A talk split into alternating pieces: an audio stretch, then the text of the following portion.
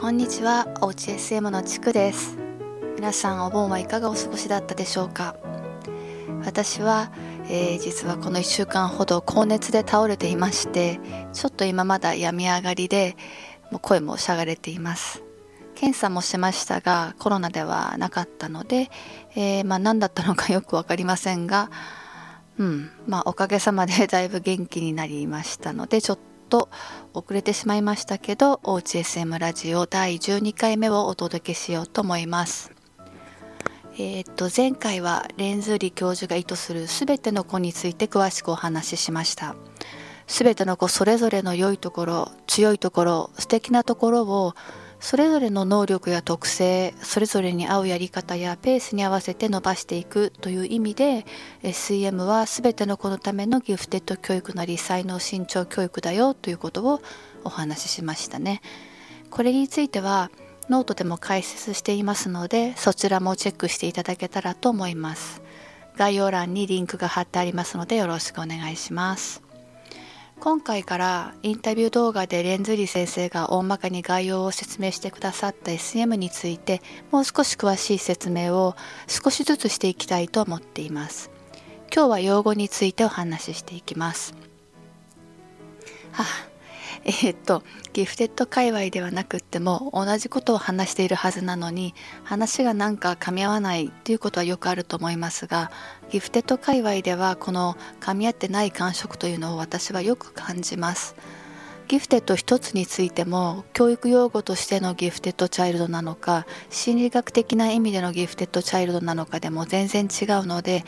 話し手の立ち位置をはっきりさせないと誤解はもちろん生まれますし、まあ、嫌な気持ちになったり誰かを傷つけたりすることがあるだろうと見ていて思っています。なので用語について今回はお話しします。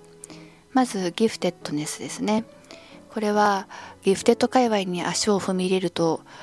あのよく見たり聞いたりするワードですがこれこそ心理学的な意味合いで使う時と教育学で使う時とではまるで違ってくる言葉なので注意が必要です研究者も含めて心理学的な側からこの giftedness が使用される時はギフテッドがギフテッドであることという意味で使われています才能も含んだギフテッド個人のさまざまな特性 OE や非同期発達やそういうものを全部含めてギフテッドがギフテッドであることを表現するときにgiftedness が使われています。あのウェブ先生の誤診の本などでもギフテッドがギフテッドであることという心理学的な意味で giftedness が使われていますよね。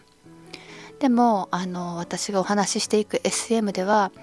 giftedness は単純に才能を意味します。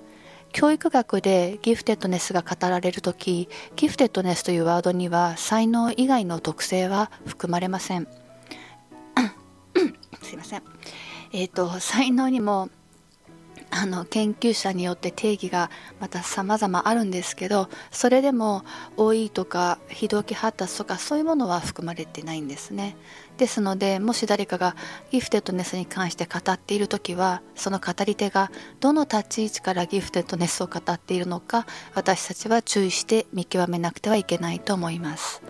私は OCSM ラジオでは基本的に教育的概念のギフテッドネスについてしか話さないですので私がここでギフテッドネスという時は才能です。で才能としてギフトやタレントといったワードもよく使われますがギフテギフトに関しては生まれ持った素質的な要素が強い気がします。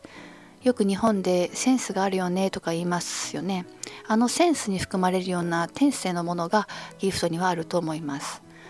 そしてあのタレントも才能を意味しますがギフトよりもちょっとこう努力なり特訓なりで磨かれた才能というニュアンスが若干強い気がします。才能身長教育の場では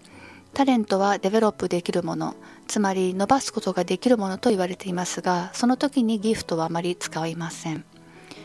えー、ギフトやタレントは名詞ですがその形容詞形で使われているのが日本でも知られるようになったギフテッドとか talented です。ギフテッドはアカデミックな才能児 talented はアカデミック以外の才能児。まあその gifted チャレあの child とか使う時ですね。あ、そういう時にあの日本ではこうギフテッドと talented で分けて理解されているような感じがありますがギフテッドも talented もそこまできっちり分けて使われているわけではないと思います。えーと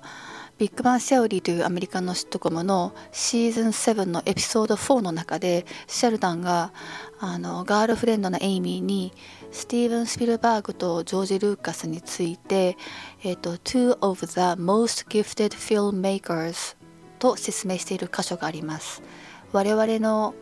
世代では神がかってるほど天才的な映画監督だっていうふうにものすごく褒めて表現してあのギフテッドと使っていたんですがこのように映画制作はアカデミックじゃなくて芸術だから talented を使うとかいうような決まりというのはないんですね。逆に非常に talented な数学者だとか学術分野で素晴らしいタレントがあるという使い方もします。なのでギフテッドイコールアカデミックな才能を持つ talented イコールアカデミックじゃない才能を持つという明確な使い方の分け方は日本の方がしてるかなと思います。ちなみにスピルバーグやあのジョージ・ルーカスほどの大御所を talented な filmmaker と表現したら 逆にあのとても失礼というかあそこまで言ったら talented filmmaker じゃなくて gifted filmmaker だろうということはにはなると思います。そういう意味でもギフテッドの方がアカデミックのアカデミック関係なく天才的なイメージを含むワードだろうと思います。そしてこのギフテッドや talented を形容詞で使う分には特に問題ないというか日常会話的に使われるというのはあります。例えば私が撮った写真を見てもう本当に全然うまくないのにあなたは talented な写真家ねなどと言われてしまうほどに頻繁に使われます。ただギフテッドな写真家ねとは一度も言われたことがないのでまあそのレベルなんだなっていう単純に写真を撮るのが本当に上手ねというニュアンスで日常的に使われる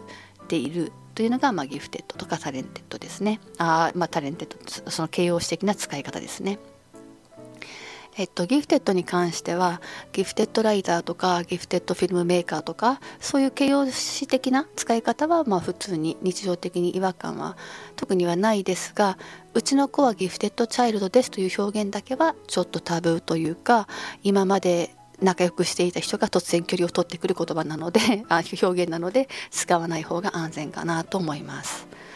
ちなみにレンズリ先生は個人にラベルを貼るのがお嫌いなので誰々はギフテッドチャイルドだという表現は絶対にしません。なので先生とお話しする時は私はあの gifted student は表現せずに